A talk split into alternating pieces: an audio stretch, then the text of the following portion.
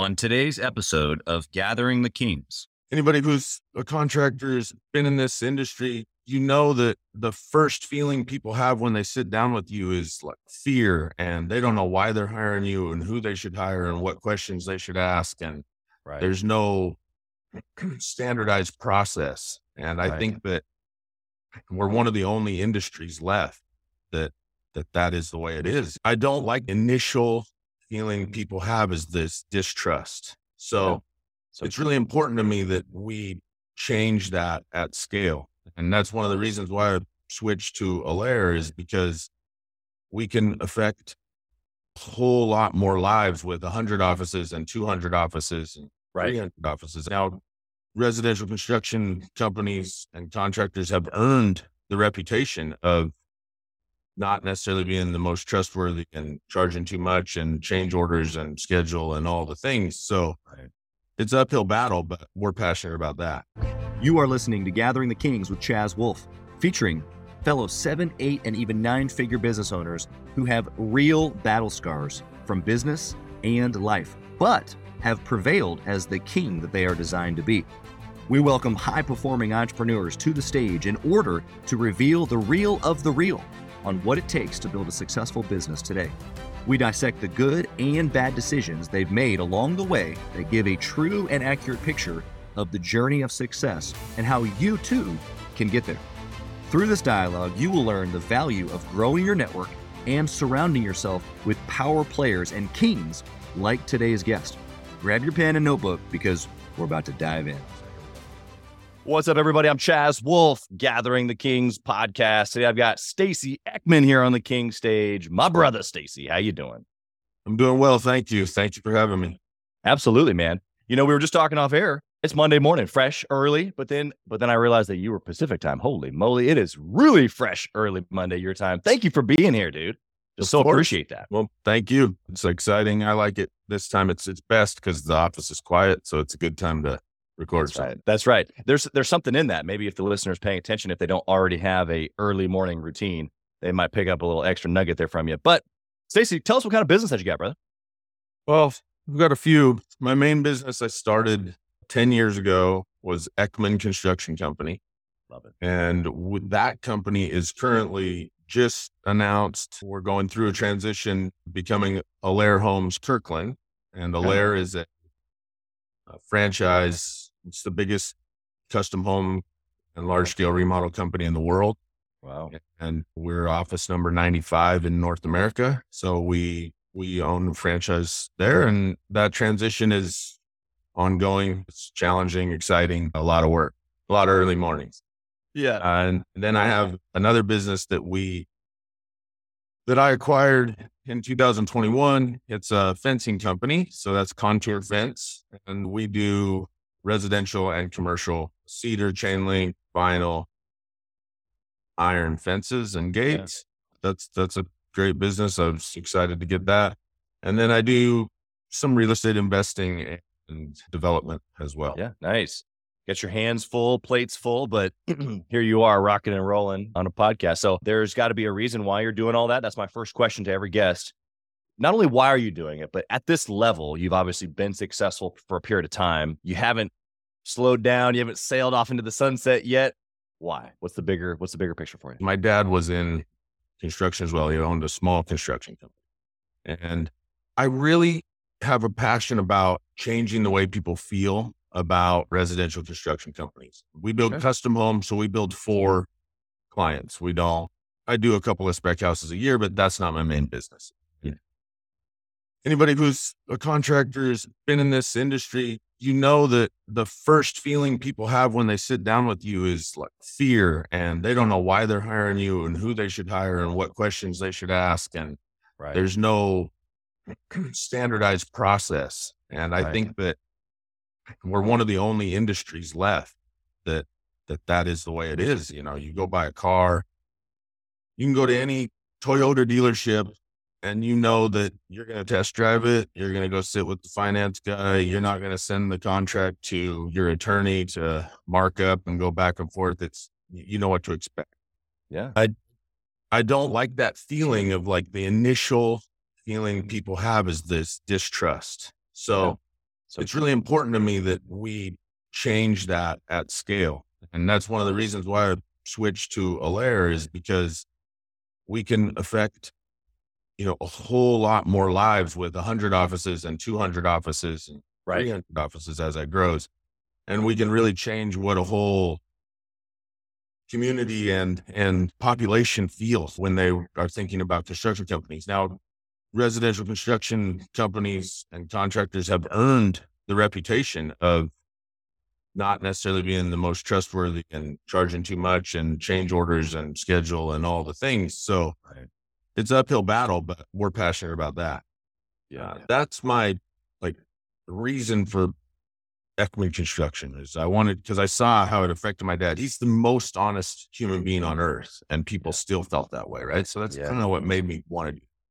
Yeah. But I think that life overarching everything is why I keep going. Is I worry, I'm really afraid of regretting at the end, right? When I get to the end, looking back and saying, man, I just wish I would have just went a little harder, or took that risk, or done that thing. So that is my biggest driver, is I do not want to get there and say, man, I just needed one more day. I almost made it.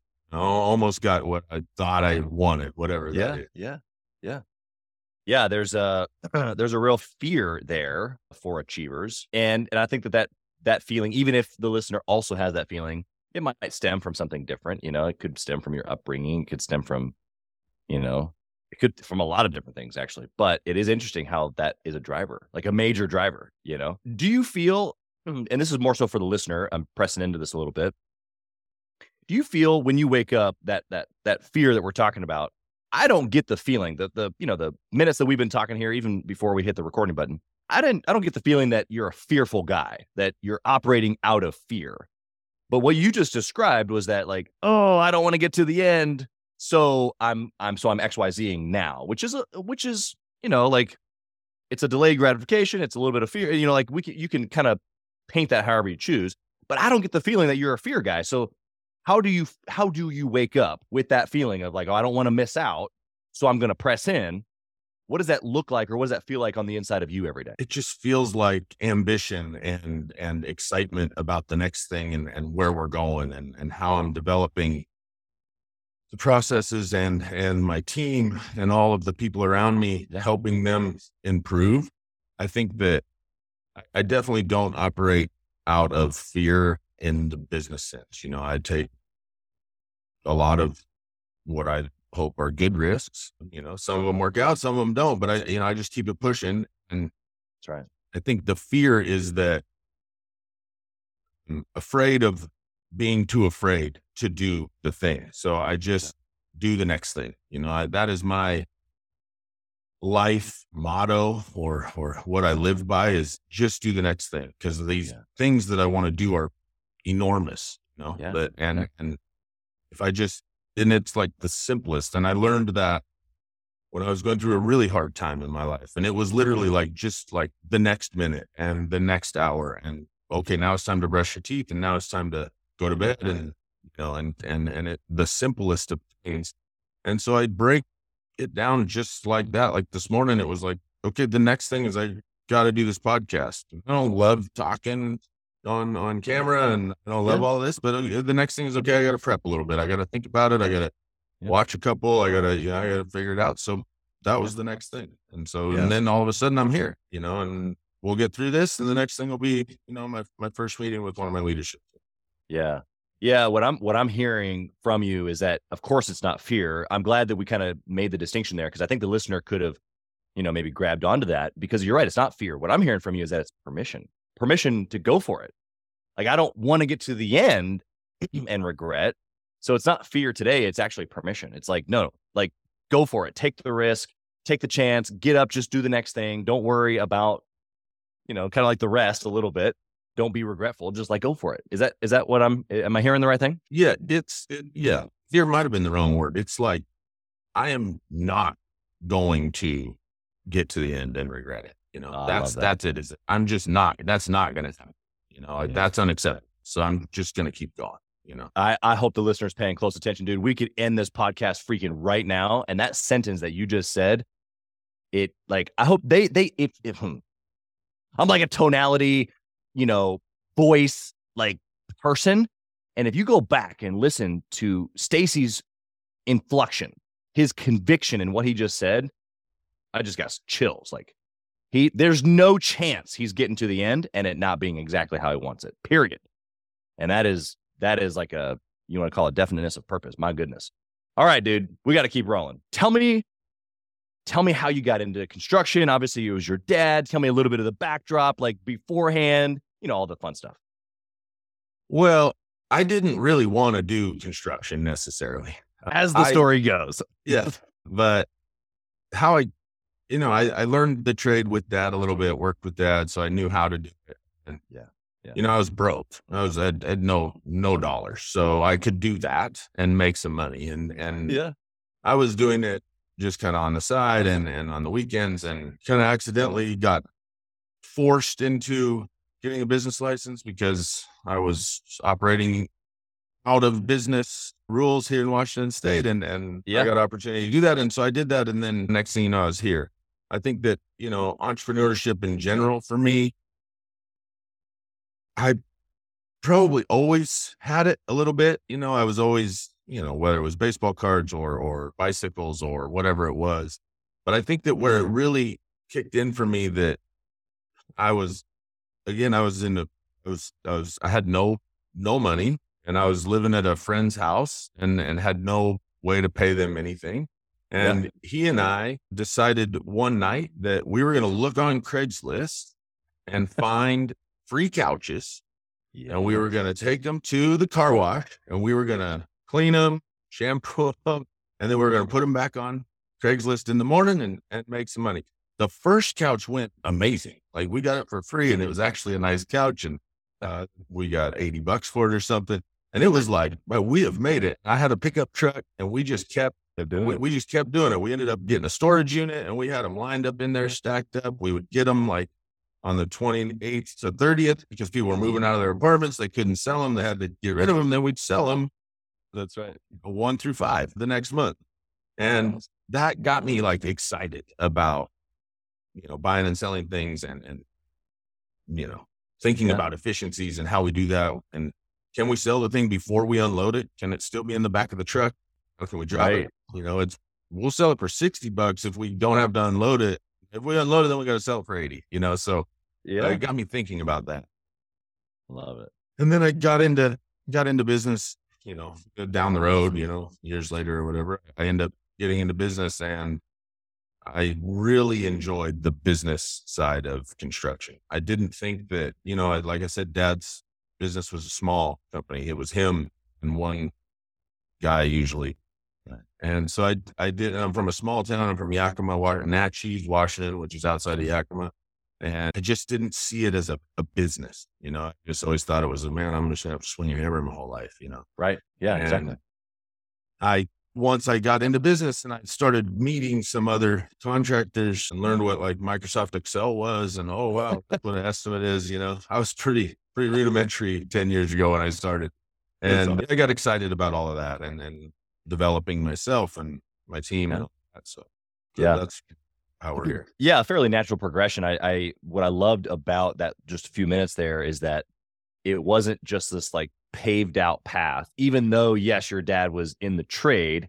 It wasn't necessarily like you had this like, hey, here's exactly how to do it. You still had to kind of like stumble upon those things.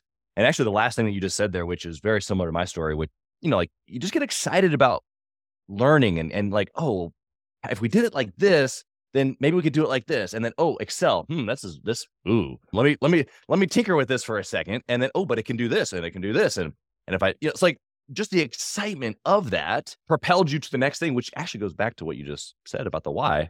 It's like, just next thing, just the next thing, just the next thing, right? Yep, exactly. I think, and then, you know, at some point I started to realize that it's more efficient for me to, you know, I got to a point with Microsoft Excel that I mean, you know, I can get my way around a spreadsheet and I can build a spreadsheet and all that, but well, it's best for me to hire somebody who is really good at that, you know, and then I can go and learn almost enough of something different and just keep growing that team behind.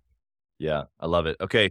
Let's talk about, I mean, you've got a decade plus of business ownership here. So I want to dig deep here. What is a good decision that you've made, even early on potentially, where you can look back and you go, I would do this over and over and over again? What is it? Couple of things. Okay. First, most importantly, I picked the right wife. Yes. She has been amazing. She lets me work. She knows that I'm passionate. She's passionate as well. She believes in me. It's really important. I think it's very important. But then, on the business side, when I realized that the goal was to hire people that were smarter than me, that were better at that thing than me, and I remember I absolutely could not afford to hire my first production manager. I had a couple project managers. I had obviously carpenters and things like that. Yeah.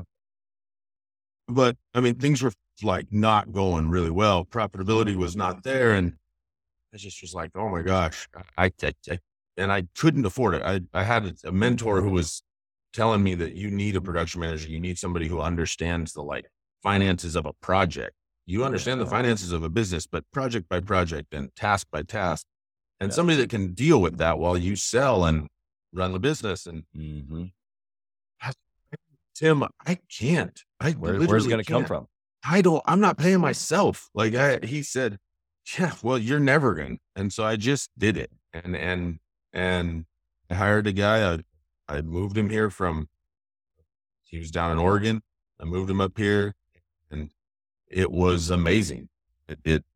He was perfect for the time we were in. It was when we were I think we were at $3 million a year at that time. And then, he got us to 8, really get up to about 6, but then it was a little much for him, And so then he moved on to another $3 million company where he's really happy. And then I brought in VP of operations and an estimator and a real leadership team now that has got us to where we are today. But making that decision to, even when you don't feel like I couldn't see the end of I couldn't see the light, but just trusting that somebody that I was asking for advice knew the right answer and to just do it. And this, it was like, what's the worst that could happen? I'm not going to make it without them. So, ride it out. Right. So I think once the actual answer there is that I would hire the right position over and over and over again, even if it is going to cut into my salary or profitability for a while, because the long game is there. We develop a company instead of a job. I had a job that I was building for myself. Yeah. I got several questions here. I love this answer. I've gone deep on this topic. In fact, in one of my companies, I just made this same decision last week. I'm going, okay, P&L says we shouldn't. Means we should. Yeah. It's time. Okay. So inside of that, the listener potentially might be thinking, all right, well, you said you didn't have the money, but you did it anyway.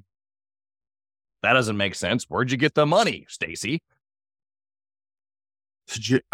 We had flow, right? We had, well, not necessarily positive flow, but there was money, right? There was money. And I don't recommend being in that position, because that's how contractors have earned the reputation of being overbilled but I was already there. So what I did is I said, okay, I'm going to hire this person, and I couldn't train them because I didn't know the position. I couldn't hire for them. So I had somebody help me hire. And then I said, okay, once I do that, I'm just going to get out of his way entirely. And I'm going to trust that he knows what he's doing in that position. And then I have to go sell. Right? Yeah. We've got to grow. I've got to sell a bunch of jobs and get the company financially in a spot where we can sustain his salary for at least a few months until it starts to work. And it worked out. Yeah. I was not operating in fear. I was going. Yeah, exactly. It's the opposite of that. You were like, here we go. I'm jumping, you know. I really hope the listeners paying attention because you gave super clear, like, this is how you can go do it, even if you don't have it, which for the brain that's like, I don't understand. 1 + 1 is 2. It's like, no, not always. And sometimes you just got to get in and kind of figure it out. What I also heard underneath you say is that, okay, well, negative, positive flow, there is flow. Well, what that means really is that when you hire somebody like that, you're not making an $80,000 or $120,000 decision. You're making a $6,000 a month decision. Exactly. And okay, so when you break it down like that, you're like, okay, well, worst case scenario, I hire this guy who's supposed to be great. I'm helping, this other guy's helping me hire him. He's supposed to be great. I'm going to get out of his way. I'm going to give him 60 days, 90 days, whatever the scenario is. Okay, so we're talking about an $18,000 decision. Well, I got to go sell one more house. I can do that. So now you start breaking down worst case scenario. Now I'm practical. Okay, I can make this decision. That's how I actually jump off the ledge and make that decision. The other part of it is like, you just got to do it. But if you can do the math a little differently, then sometimes it works out a little bit better. The freedom that you had in that moment to then go sell, or maybe the pressure. Talk about that for a second. Yeah. Rarely, and never is a big word, but I rarely like feel the pressure to sell. I'm not much of a salesman. I just sit with people and explain to them how I want to change the way they feel about it. You know, I'm just selling an experience. Yeah. That's right. Explaining an experience. And in that moment, it gave me the confidence that if I sold it, we were going to execute. Yeah. You know, I could pass it down and I didn't need to follow it all the way through all the processes. And I didn't need to hold the client's hand. I could hand it off once I got it, quote unquote, sold. And that gave me the confidence in that moment when I was talking to the client. I mean, that comes across whether you're pretend like you're confident before and talk somebody into believing you're confident about your process or you know, when it's real, people can feel that, you know, you just have a different demeanor. And so I got really efficient at that and improved at that. And we were better at estimating because I wasn't doing all the estimating as well. And so it was just better. And then I could start picking the jobs because I didn't need, for the longest time, it was like, I don't to sell this job. I don't care if it's a ditch that needs dug. We got to sell it because we need the flow. I got that $6,000 I need it to pay the production manager, you know? That's right. So, but once we got to where we were profitable on the jobs, I was able to say, okay, well, we don't actually dig ditches, you know, we build houses. So it put me in a better spot to see. Yeah. There's so many like building blocks here that you just identified. So I appreciate you sharing that, but it is true. When you, as long as I think the mindset of the owner in that moment is to then go do the next thing in the business, as opposed to, you know, sip a Mai Tai somewhere, that's not going to help with the flow, right? So hire the guy that you need or the gal and get out of their way and go sell some other projects and, or the next level of your business, go take it to the next elevation, because that's the only way that, number one, you're going to pay for the thing that you just did. Number two, that is growth. It's the desire for the next thing. In fact, actually, this is kind of cool. I heard this past weekend, this guy I was watching, he's talking about desire and the fact that it's not like be content. You can be satisfied, like thankful for where you're at, but to have a desire for more, the want of more, which is where you were in that place. You're like, okay, if I stay at 3 million, okay, it's going to always be like it is, which isn't necessarily great. It's all right, but it's not great. I want more. Okay. So in order to get more, you had to like creatively put your mind into a situation where you thought of a different solution, which was hire somebody better than you and then be able to like force yourself into like, okay, I got to go get to the next level. So anything else you want to add there before we move on? No, I think that describes it really well. That I'm always wanting the next thing, the more, and it's not always more money, but the better company and the better processes. And I think that the only way to do that for me that I've learned is the only way I'm able to do that is I build the company before the sales, right? Like well, simultaneously, but I'm always over delivering the experience. It sounds like. Yeah, exactly. I treat the $2 million client like the $8 million client, man. They get the same service level, because when my team, when we get the $8 million client and the $12 million client, I needed them to have already gone through that process, even though it was only on a smaller project, you know? So we just keep building. Yeah. Inside of Gathering the Kings Mastermind, we call it grateful but not done. This position that you were just talking about of like, thankful for the $2 million guy. We don't want to always necessarily serve just the $2 million guy or the $200,000 project, whatever the scenario. I want more. And it's okay. It's okay to want more. It's okay to want to go to the next level. Like you said, I love you gave a good picture of a better team, a better operation, a better company, a better brand. It doesn't always necessarily have to equate to more money, although it's oftentimes the measuring stick. Yeah.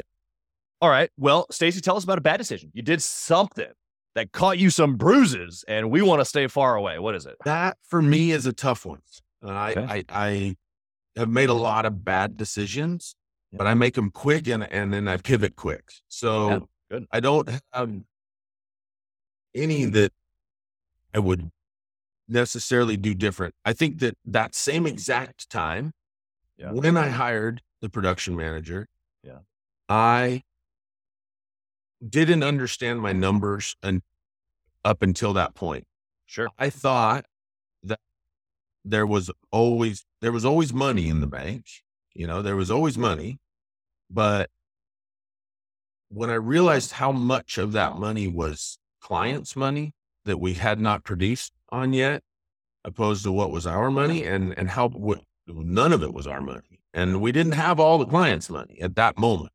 That was the moment that Tim told me, you need a production manager. So I was not only could I not afford it, I was like in debt to these projects already. Yeah. And that feeling, we won't ever be in that spot again, because that was it. I felt fear in that moment. Yeah. Because my goal was to do it different, to be different than what you hear about companies going out of business and leaving projects half done with clients' money and all that. I was accelerating how people feel about construction companies, and so I won't get to a spot where I don't understand my numbers. I knew that to get the ship righted, I needed to kind of continue down that path for a little while. I needed to sell like crazy, and I needed to hire somebody that I couldn't afford, but that worked. And then once we got back to even, we won't do that again. We've got an amazing finance team here that takes care of all of that and keeps us, right side up.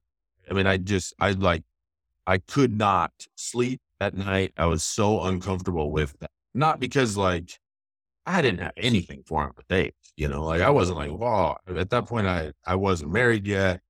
It was not they weren't coming to get a house. I didn't have a house at the time, so that they could have the truck loan, come and get it, Right. But just how I was going to let those people down and let my dad down and my family. And I'd been telling everybody how I'm going to change the way people feel about residential construction companies. And I was going to be on the front page of the paper, the guy that, was just like everybody else. So I won't get in that spot again. That's for sure. What do you know now, or what in that moment did you need to learn? Because when you say numbers, okay, fine. So your cost analysis, analyzing your costs, your project, the flow, the timeline. There's lots of different nuances that go into either project management or even if we're talking about a year in P&L. What were some specifics that you didn't know before, but that you knew maybe through the PM, or once you kind of started to grasp this, that your finance team, for sure does now, that you'll never get in that spot again? What are some of those practicals? We do our financial tracking sheets per project. At the end of every month, the project managers own that process, which includes a cost to complete. So at the time, now we're 100% cost plus, right? Yeah. So we're not fixed price, but at the time we were mostly fixed price. Okay. And so those fixed price projects, it's, you can easily get yourself in a bad spot if you've got slippage that you're not catching. You're not realizing that the $100,000 that you think you've produced $60,000 worth. So 40 of it is technically yours. That would be an amazing project, but 80 of it, and 20 of it is technically yours. But then you realize that you still got $8,000 left on the project to complete, or left on that. You had some slippage when it was only supposed to cost 80. Now it's going to cost 88. And you don't, I just wasn't keeping score, right? If you're not keeping score, you're losing. And that's right. That WIP report, work in progress report, and all that. And then actually doing an over under billing entry every month so that, we did $1 million in a month is what money came in, but we only produced $600,000 worth. We reverse that, so we operate on it's an accrual basis, but it's a percentage of complete basis. So we actually take that revenue, that 400 that isn't ours, we do a journal entry and pull that out of our revenue for that month. And that kick to the next month. And that keeps it clean, diligent. I can open it up and look at it. So there's that. And then this overall slippage of I learned about that. When you're just selling and doing all the estimating and you're just trying to get to the next project and you need cash and all that. Right. It's eye-opening when you realize how much money gets lost in time, days that you go over schedule, and then, just spending a little bit more and not tracking change orders and that conversation. So, it's interesting. In my retail franchises, it's the same thing. I remember being early on and thinking that, I had a little bit of money, and you get to the end of the month and, I've got a $9,000 tax bill, sales tax that I collected that I was just passing through, and it was like, dang, that was not even my money, but it was in there giving me false hope the whole month. And it's the same exact thing that you're talking about. And so whether it's sales tax or whether it's, the flow of someone else's money, I mean, whatever that scenario is, it gives us this like fog where we can't make good decisions, is what you're saying. Mm-hmm. The decisions that you need to really be able to determine how to get to the next level. So like what you said, being able to decide what projects to do, there's no way for you to determine whether you like this project or you don't like this project, because you didn't know, you just were saying yes. But once you start doing the math, you're like, that was a lot of work we're not going to do that anymore. Like it becomes like super obvious. Yes. It once you can start making decisions based on data, it's a game changer. When you're making decisions 100% based on feelings or feelings and emotions and just wants, like what you think you want, like it's impossible to make a good decision. Well, regularly, sometimes you nail it, you're like, yeah, that worked, but you don't know why it worked. So you don't know what part of that project you should do again, or that's with everything in life.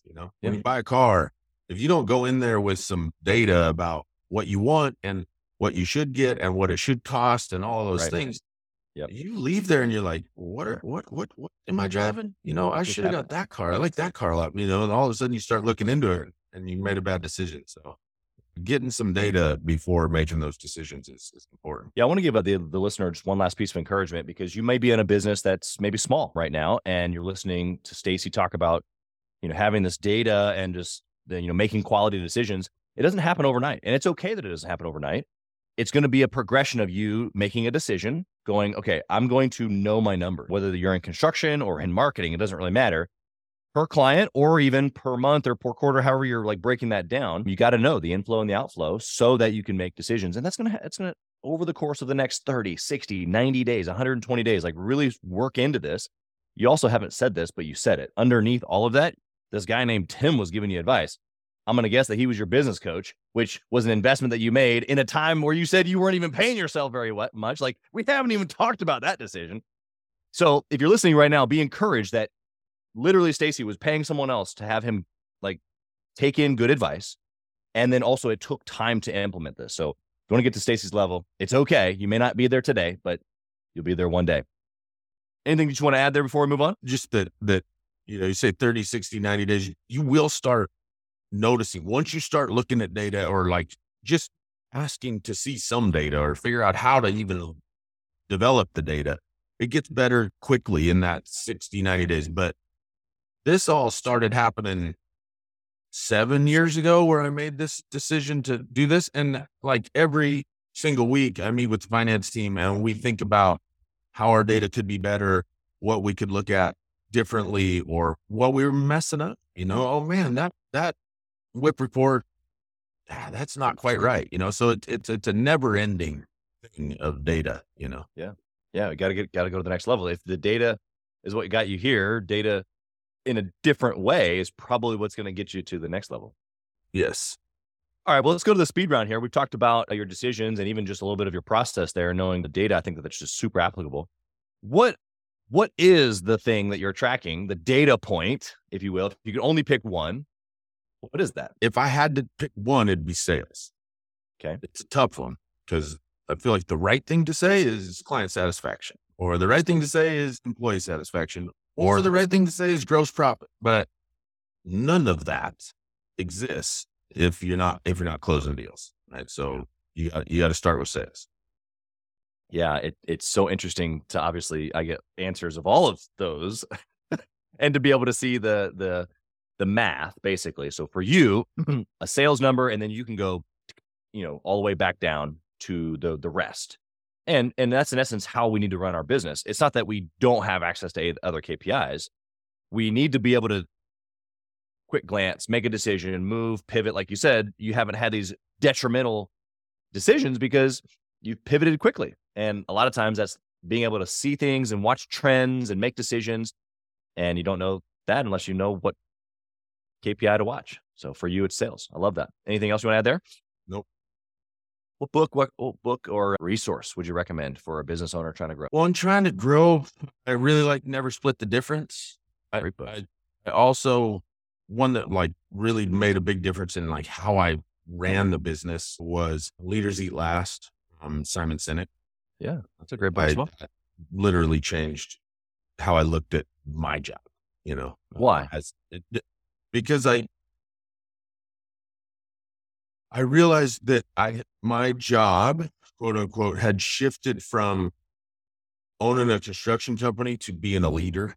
And I have always kind of been a natural leader. People follow me for a certain amount of time, you know, until they realize that I'm just kind of like going, you know, I don't know, I try to wear people out. I'm go, you know, but I realized that what I needed to really start doing was develop leaders instead of just have this people following. And that book, again, that I read it at a time in my life where I was really struggling with leadership team here. And we weren't great leaders. I read a couple of chapters, kind of just opened it up.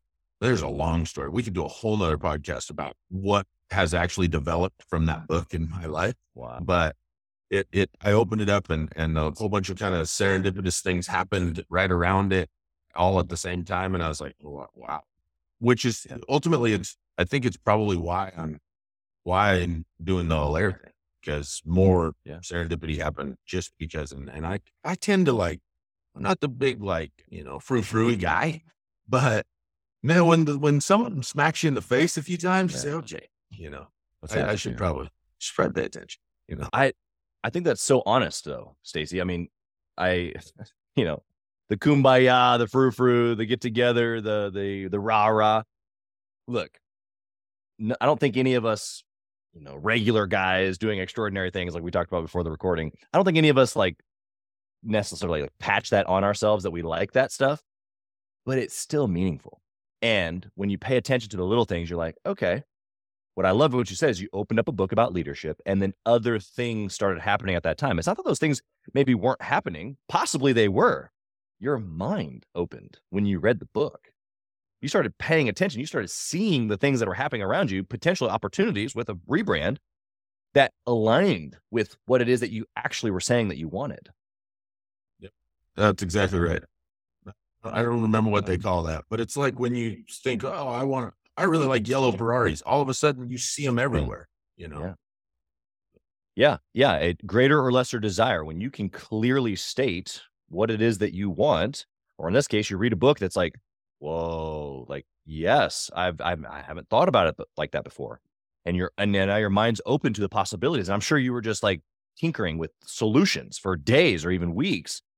And that's where your mind just, you're constantly looking to fill the gaps with that equation. What's the solution? How do we solve the problem? And you don't get yourself into that situation if you're not constantly like agitating the situation or your brain, you know, like reading a book on leadership. Oh, I'm already a good leader. Probably why you're not growing as a leader, you know? Okay. What do you think about intentionally networking or masterminding with other entrepreneurs? I mean, that's great. It's good. I think that my business, a lot of the people that I sell to or the client base of mine are other business owners and entrepreneurs. Yeah. And so I do that every single Wednesday at 5:00. There's a restaurant right here in town that we have a standing reservation for two. And Alyssa, my assistant, she finds a new architect or a builder or nice. Anybody that might want to sit down and have dinner or cocktails, and we do that. And I get so much out of it. I've been a part of a few different construction-based groups that, you know, I spent time and money and to go all over the country to meet with these people and learn about each other's businesses and things like that. And now with Alair, it's more of that, you know, every single Wednesday as well. We have a partner call. It's 140 of us on a call. And, you know, they always teach us. Somebody speaks and teaches us something, and everybody does shout outs. We talk about, you know, good things that have happened and bad things that have happened. And I think that it's valuable. And but the real value there is you end up getting some connections with, you know, more personal connections with other businesses that are kind of like yours and within that 140. And you start talking regularly and you start asking each other questions. And what I think the value of it for me, especially when it's within industry and within like the same company, this Alair deal, is that our innovation or the way we learn and change things within our companies, it doesn't have to all be my idea anymore. I don't have to run into a wall and say, oops, we better go right instead of left there, which is how I would train my staff. It's how I developed everything. It's okay, we're going to go. And then we're going to hit something, and we're going to back it up and go around that wall and go till we hit something. Now it's like, hey man, you did this before. What did you hit? What, where should I go right? You know? And so it really helps us accelerate that flywheel of who we are and where we're going. Yeah. So I think it's extremely valuable. Yeah. There's what I heard you say, there's some humility in there. You're coming to the table with an already extremely successful business. And, but yet you're still willing to reach out to the other guy. He's in the same business you are, or maybe even he wasn't, he's an architect. He's coming to have a dinner with you or cocktails. Both of those examples are just super practical ways, I think, that have grown you, and anybody listening can do both of those like super easily. Your 5:00 standing reservation is right here for me. Like, I get to meet 1, 2, 3, sometimes 4 or 5 entrepreneurs all across the country right here across Zoom. And like I was telling you before we hit the recording, but sometimes that turns into a deal. Sometimes that turns into maybe a mastermind client, maybe a friend that needs to know a friend. Maybe it's 2 guests that need to know each other. I don't know. But here it is. It's a standing reservation. And so you just shake hands, get to know people. I love that. I got a question for you about family. Every entrepreneur, we've talked about, you know, good decisions, bad decisions.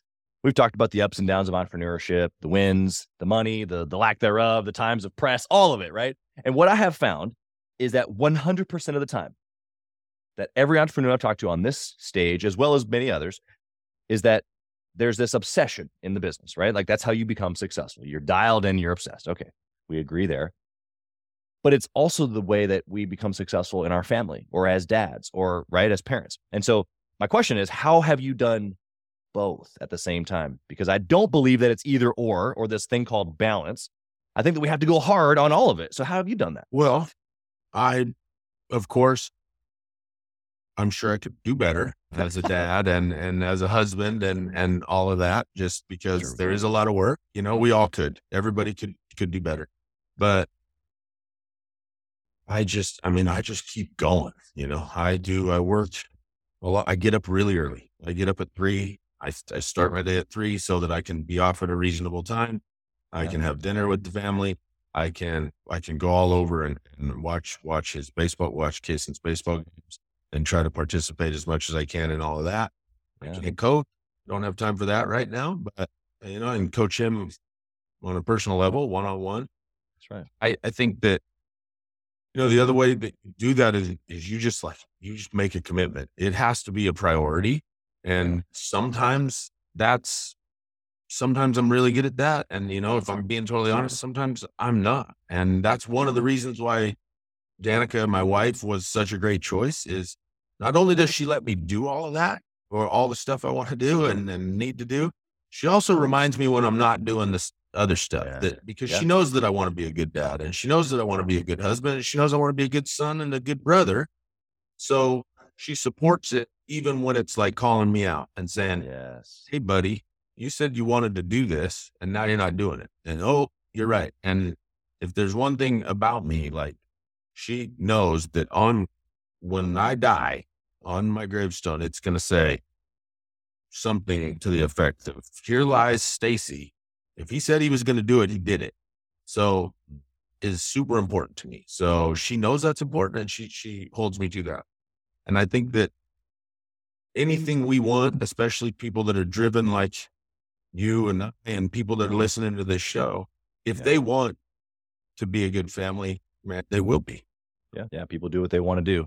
I love what you said there about your wife almost being like the ultimate, mastermind member, because that's what accountability is. That's what getting together on a podcast like this, or on your 5:00 deals, or just joining a group or whatever, is that you can put out your plans. And I don't necessarily need someone else to hold my hand, but it's just in those important moments where maybe I need a little encouragement, or maybe I need a little tough love and go, hey, bud, you said this, but you're not doing this. That can work in the business, guy to guy. And we're like, oh yeah, I'm all about it. But then as soon as the wife does it, it kind of, we call it nagging, right? Or we call it whatever. It's like, no. Like she's just saying what you said. She's just reminding you of it. And we've also learned that a good way to do that is we write them down, right? At the first of the year, typically at the first of the year, and we do a check-in. A couple of years ago, I guess it wasn't this last New Year's, but the year before, I said, hey, we're going to go out on one date night every single week, no matter what. And we're going to meet for lunch one day every single week, no matter what. And that's not easy. That's a commitment. That is a commitment. It's not easy. It's okay. Thursday nights. Well, hold on a minute. We've got this thing. No, that's not what we said. And first we want some out of it.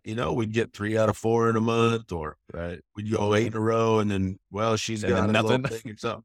But then now, we're a year and 4 months in, and I mean, we don't miss it, and it's really important. We talk about what we want to do as a family, how we want to be seen to the world, or like how we want to affect the world as a couple and as parents and those type of things. So, yeah, I think it's really, really important. Also though, have a little bit different view of like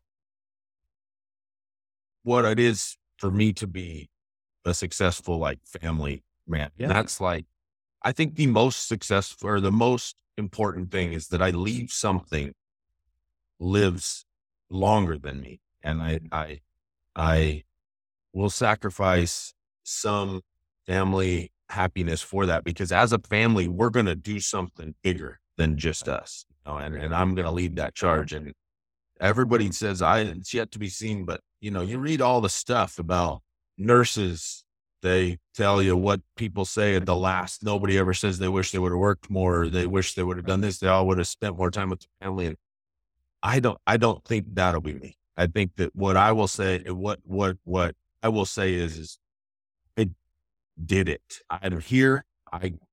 I'm going to die tomorrow. And there's still something behind. And my son gets to either continue that or drive by it every day on his way to work, wherever he wants to work, and tell his wife and his kids that, grandpa, he started that and he did that. Or, the state can support, colleges and things like that. And I just believe that if all you are all. I mean, it sounds like I don't value it, but if you're just a really good dad and a really good husband and you create something that maybe you're rich, you know, and things are good while you're here, but like how many generations remember you, you know, like obviously I'm not going to turn into Bill Gates, but his name will never be forgotten because his name's on everything. And he really changed a whole bunch of the way things are for better or worse, whether you like him or not.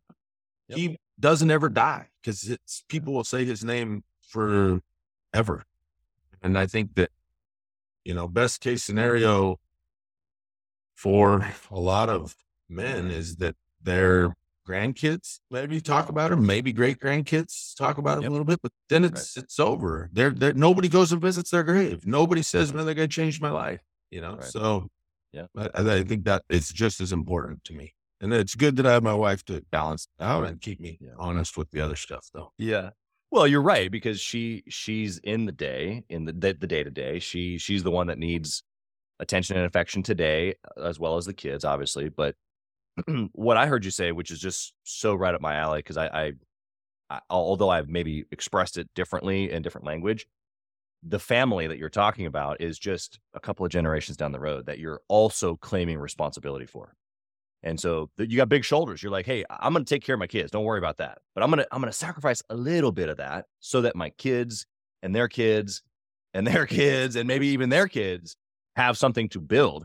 And then even just as a personal thing to add in here, when I started recognizing that it wasn't just about the money, like you said, it wasn't just about leaving them money or something. It was, how can I spend time with them, building with them, whether it be in the business or in their mindset, so that whether my kids or my grandkids or my great grandkids, when I'm gone, have the thing that really matters the most is how you think and what you do with it. So you can have the asset, the business, the real estate, whatever, but it's going to be gone in 3 generations. That's what stats say, right? So how do I, in the meantime, spend that time intentionally building them so that way it actually continues. Part of that is making that sacrifice. Part of that is that they Kaysen, my son, he knows why he's 12. He's old enough to know why I do it, which is, hey, I don't miss his baseball games, right? I'm there for those, but I'm not home early every day to hang out at the house. So, but he knows why that is because, hey, we Eakmans are creating something for the next Eakmans and the next Eakmans. And maybe if we really do everything that we want to do, maybe we're creating something for some other families too. You know, like maybe we're changing that a kid who's 11 years old right now, who their parents are just had a house built. Maybe they're going to say like, wow, that was such a great experience. Contractors, man, they've really turned it around. And so that kid doesn't think that contractors are jerks and take the money. Kids they listen, right? And they're like, well, I don't want to be a contractor, but parents hate them, you know, you don't want that, right? So maybe that kid becomes a contractor who opens an Alair, who continues this generational thing, changes his life or her life, or, you know, it can really grow if you, as a family, make a commitment that, hey, we're going to do this together. Yeah. It's a family decision. I love it. I got one last question here for you, Stacy. You kind of hinted at this at the beginning that you never want to, you know, reach the end and be regretful.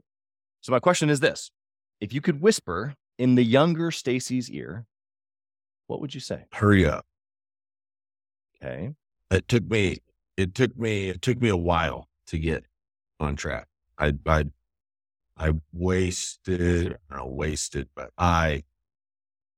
let a lot of years go where I didn't have really an identity. I didn't know who I was. I was drinking and drugging. I'm 40, 41 or 42. I'll be 42 this year.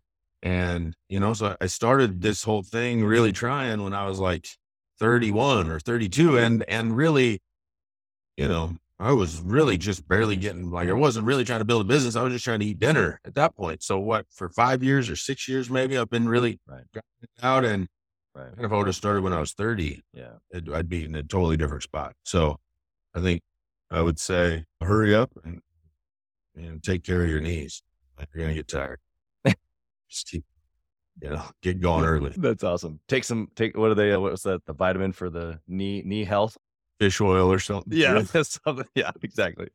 Stacy, that's awesome, man. I appreciate the vulnerability. How can the listener find you? Number one, if they're in your area in Seattle and they're looking to build a beautiful custom home, how can they find you? And then also two, how can they reach out and just pick your brain as a business owner, as a contractor trying to change the industry? Well, we've got all of them. So you can find us on our website, which is www.alair Kirkland, which is ALAIR Kirkland.com. There's our Facebook, which is Alair Kirkland. There's my personal brand, but Alair based Instagram, which is Stacy STACY .Eakman EAKMAN. There's our company Instagram, which is Alair Kirkland, all one word. And then LinkedIn, of course, Stacy STACY. Last name is Eakman EAKMAN. That's a great way to connect. And then if you need events, www.contourevents.com. And I think that's it. I wrote them all down, but I don't have them in front of me. But I think that's it. That's all good. We'll put it in the show notes. You can email me as well. You know his email. And my email address is stacy.eakman, that's EAKMAN, alairhomes.com. Love it. Love it. We'll put all that super easy to get in the show notes as well. Thank you for doing that. I just appreciate you being here, man. 6 a.m. your time here Monday morning. I hope that the listener, not appreciates that, but what you gave today, being already up for 3 hours, on a Monday morning was fire, dude. And so I just appreciate not only just the time, but just the fact that you've been doing this thing for long enough to where you could share what you shared today. So selfishly, I appreciate that. And thank you for doing that. Blessings on your family and your business, your team, all the things that you touch in 2023. We appreciate you being here. Thank you. I appreciate it. Thank you for listening to Gathering the Kings today. I hope that you were able to pull out a few nuggets to go apply into your business right away. More importantly, though, I hope that you're realizing that it takes more to be successful than just being by yourself, doing it all on your own, carrying the weight all by yourself.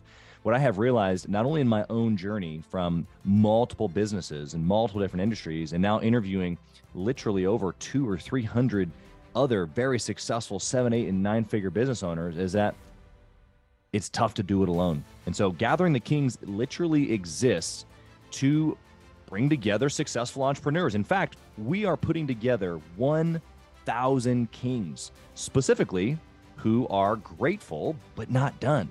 We're intentionally assembling kings who fight tooth and nail for their business, family, and communities. And here's what we believe, that in the pursuit of excellence in those areas, that it ignites within us the responsibility to govern power and forge a lasting legacy. So if that relates and resonates with you, and you know that you need people around you, sharp, qualified, other very successful business owners, I want you to go to gatheringthekings.com. I want you to take a look at what we're doing and see if it makes sense for you to be part of our pursuit to 1,000 kings.